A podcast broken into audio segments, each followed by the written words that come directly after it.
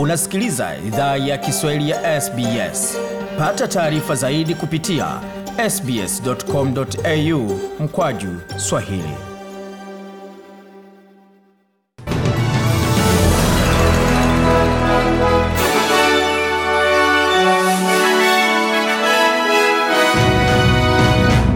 Wasikiza idhaa Kiswahili ya SBS na mimi ni Gode Mgirano katika studio zetu za SBS na mtandaoni naone ambao ni sbs.com.au mkwaju swahili. Dominic Perrott ameshinda kura uongozi ndani ya chama cha Liberal, hatua ambayo imempa urithi wa wadhifa wa kiongozi wa zamani wa chama hicho Gladys Berejiklian pamoja na uongozi wa jimbo la New South Wales. Bwana Perrott aliapishwa mchana wa leo kama kiongozi wa jimbo la New South Wales ndani ya nyumba ya serikali.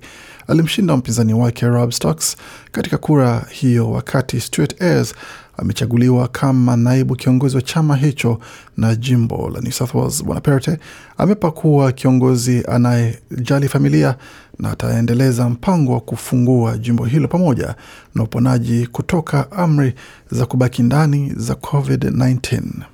We want New South Wales to bounce back stronger, safer Amesema tunataka New South Wales irudi kuwa imara na yenye mafanikio zaidi kuliko kabla na kurejea katika maisha tunayopenda na uhuru tunaothamini.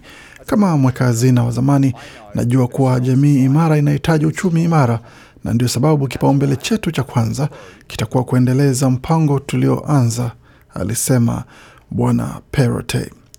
Na wakati huo upinzani wa New South Wales umesema kwamba unataka serikali ya jimbo hilo uwe na ustawi chini ya kiongozi mpya Dominic Perrottet baada ya kujiuzulu kwa Gladys Berejiklian. Kiongozi wa chama cha Labour Chris Minns amesema ujenzi wa uchumi ni muhimu baada ya chama cha Liberals kumchagua mweka hazina Bwana Perrottet kuwa kiongozi mpya wa New South Wales. Bwana Perrottet ndiye kiongozi wa mchanga zaidi wa New South Wales katika historia ya miaka 165 ya jimbo hilo, na Bwana Minns amesema kwamba ana uhusiano mzuri naye.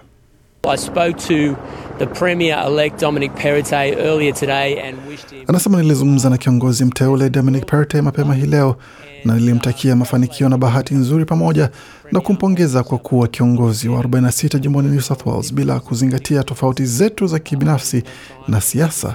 Nimemjua kwa muda mrefu na ni siku muhimu kwake. Kura ya kiongozi mpya wa chama cha Nationals itakuwa kesho Jumatano, ambapo Paul Toole na Melinda Pevy watawania wadhifa huo. John Barilaro ambaye alikuwa ni kiongozi na naibu kiongozi wa jimbo alijiuzulu kama naibu kiongozi wa jimbo hilo akisema kwamba ni muda mwanzo wa mwanzo mpya. Tukiendelea makala ambayo tumeandalia kwa sasa, tuelekee moja kwa moja hadi katika wilaya ya taifa ya mji mkuu wa taifa ACT ambako jimboni humo kumetambuliwa kesi mpya 33 za COVID-19 wakati mamlaka ya afya wanajiandaa kuweza kutoa taarifa katika sehemu zingine za maambukizi zinazoendelea kutambuliwa. Maafisa wamesema kwamba watu 14 wako hospitalini ambako kunajumuisha mgonjwa ambaye yuko katika miaka ya ishirini na watu wengine watano wakiwa katika kitengo cha wagonjwa mahututi mjini Canberra. Kiongozi ama afisa mkuu wa afya jimboni humo Karen Coleman amesema kesi 13 zilikuwa ndani ya jamii wakati zilikuwa katika hali ya ambukizi. Hata hivyo, zilikuwa na athari ndogo ya kuweza kuambukiza umma. We do expect to see larger daily case numbers, and we will need to accept a degree of Anasema Sasa tunatarajia kuona idadi kubwa ya kesi za kila siku zikiongezeka na tunaendelea tutaendelea kukubali kuwa na maambukizi katika jimbo la ACT. Ni hali si ambayo haiwezi epukika kwa sababu ya maswala kadhaa, lakini mengi zaidi ni kwa sababu ya hali ya ambukizi ya kirusi aina cha Delta ukijumuisha pamoja na idadi ya watu wanaozunguka na kujumuika pamoja katika jamii ambapo tunaendelea kupunguza vizuizi, alisema Bi Karen Coleman katika taarifa yake. Na madazeni ya wafungwa na wafanyakazi wa magereza ya Melbourne ni miongoni mwa watu wa Victoria elfu kumi na nne ambao wamejumuishwa katika kesi zinazoendelea kushughulikiwa za coronavirus jimboni humo. Corrections Victoria amesema kwamba kuna wafungwa 36 ambao wameambukizwa katika eneo la rumande la metropolitan ya Melbourne, wakati katika eneo la Ravenhall, Port Phillip na pamoja na magereza na vituo vingine vya vizuizi. Wafanyakazi watano vilevile nao pia wamesema kwamba wakitoa ripoti kwamba wajihisi vizuri katika eneo hilo ambapo jimbo hilo imeripotiwa hii leo kwamba limerekodi kesi elfu moja mia saba sitini na tatu ambayo ni rekodi katika taifa tangu mwanzo wa janga hili la COVID-19. Kiongozi wa jimbo hilo Daniel Andrews alikuwa nayo kusema wakati alizungumza na waandishi wa habari. Because there will be a bunch of these cases, not all of them, but a bunch of these cases. Anasema kutakuwa na kesi kadhaa hizi na bila shaka itakuwa ni watu ambao watakuwa wameachwa na minunguniko pamoja na hasira kwa sababu ya jinsi inavyoendelea kuwa, na bila shaka huenda watakuwa na nia ya kwenda kutembelea mtu, lakini hawataweza kwa sababu ya hali inavyoendelea katika eneo hizo, na inaeleweka kwa njia moja na tunaendelea kufuatilia kwa sababu kuna wengine ambao wako karibu na kuendelea kufanyiwa ufuatiliaji wa karibu. Watu wanne wamefariki pia kupitia coronavirus katika siku iliyopita katika hospitali ama katika eneo la bonde la Latrobe jimboni Victoria, kama taarifa ambazo tumepokea kwa sasa. Tukiangazia taarifa zingine ambazo zimekujia kwa sasa ni pamoja na taarifa kuhusiana na kuapishwa kwa kiongozi wa Ethiopia. Waziri mkuu wa Ethiopia Abiy Ahmed aliapishwa leo uh, kwa mradhi hapo jana kuongoza muhula wa pili, huku viongozi wachache wa Afrika wakihudhuria hafla hiyo wakimuhimiza kuliweka pamoja taifa hilo linalokabiliwa na vita vya miezi kumi na moja katika jimbo la kaskazini la Tigray. Katika um, uapisha wake anasema kwamba mimi Abiy Ahmed ali siku hii nasimama katika baraza la wawakilishi nikiwa na jukumu kama waziri mkuu, nikiwa mtiifu wa katiba, nikikubali dhamana niliyopewa na watu wa taifa kwa unyenyekevu, kwa uwezo wangu wote kutekeleza majukumu yangu na hapa kusimamia sheria za nchi hii kwa kadiri ya uwezo wangu.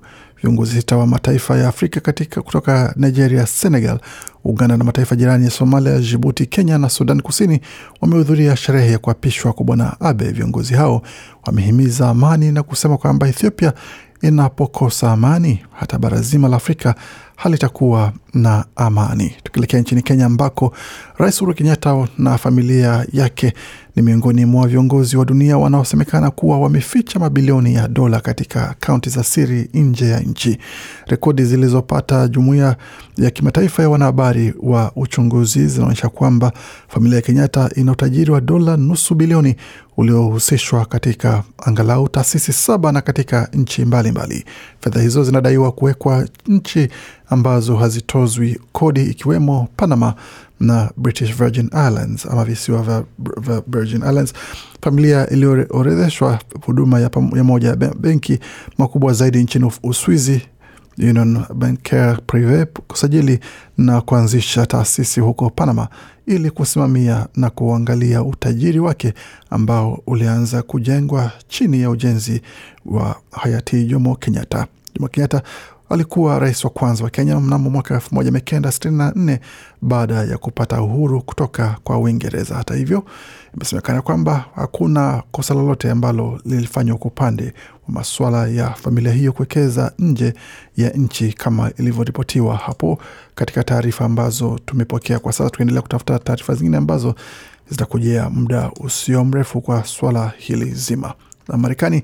Rais wa Marekani Joe Biden Jumatatu amewashtumu vikali wabunge wa Republican kwa kuwazuia wabunge wa Demokrat kuiruhusu serikali kuongeza kiwango cha kukopa pesa ili iweze kulipa madeni yake. Kulingana na wizara ya fedha ya Marekani, tarehe 18 ya mwezi huu nchi inaweza kuishiwa na fedha na hivyo kushindwa kulipa madeni yake ikiwa bunge litashindwa kuafikiana kuhusu kuwezesha serikali kukopa pesa. Biden amesema hawezi kuhakikisha kwamba Marekani haitashindwa kulipa madeni yake kwa mara ya kwanza, akimtaka kiongozi wa Republican kwenye baraza la Seneti Mitch McConnell kuwaruhusu maseneta wa chama cha Demokrat kuongeza bila pingamizi kiwango cha kukopa ili kulipa deni la Marekani la dola trilioni 28.4. Biden amesema iwapo serikali itashindwa kulipa madeni yake, basi wa Republican watawajibika kwa hilo. Wataalamu wa masuala ya uchumi wanatabiri kuwa nchi kushindwa kulipa madeni itakuwa na athari mbaya kwenye soko la hisa la Marekani na kwenye uchumi wa dunia.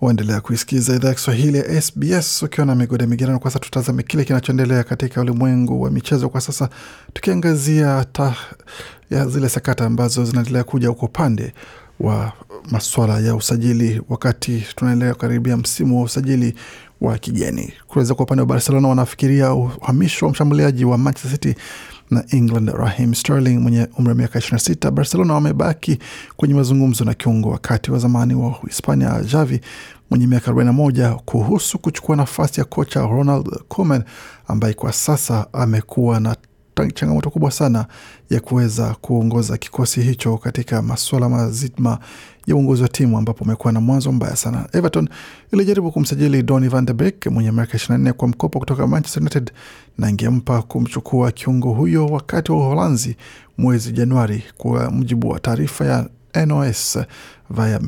Na Manchester United inafikiria kumpata kiungo wakati wa AC Milan na Frank Kessie kwa mwenye miaka 24 kama mbadala wa Paul Pogba ambaye anaaminiwa kwamba kufikia Januari atakuwa ameondoka katika kikosi hicho, lakini bado taarifa hazijathibitishwa.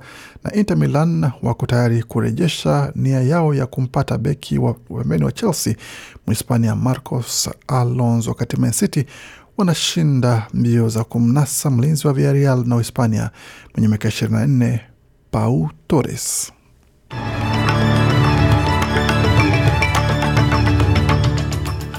Tukiangazia hali ilivyo katika utabiri wa hali ya hewa mjini Sydney kwa sasa nyuzi joto ni 19.7, Melbourne zikiwa ni 16.4, wakati Brisbane 28.5, Perth 17.6, Adelaide 19.1, Hobart ni 14.5, Canberra zikiwa ni 10.4 na Darwin kwa sasa nyuzi joto pale ni 32 na. Kufikia hapo hatuna la ziada isipokuwa kuwatakia usikivu mwema kwa makala mengine ambayo anakujia baada ya mapumziko haya mafupi. Waendelea kuisikia idhaa Kiswahili ya SBS.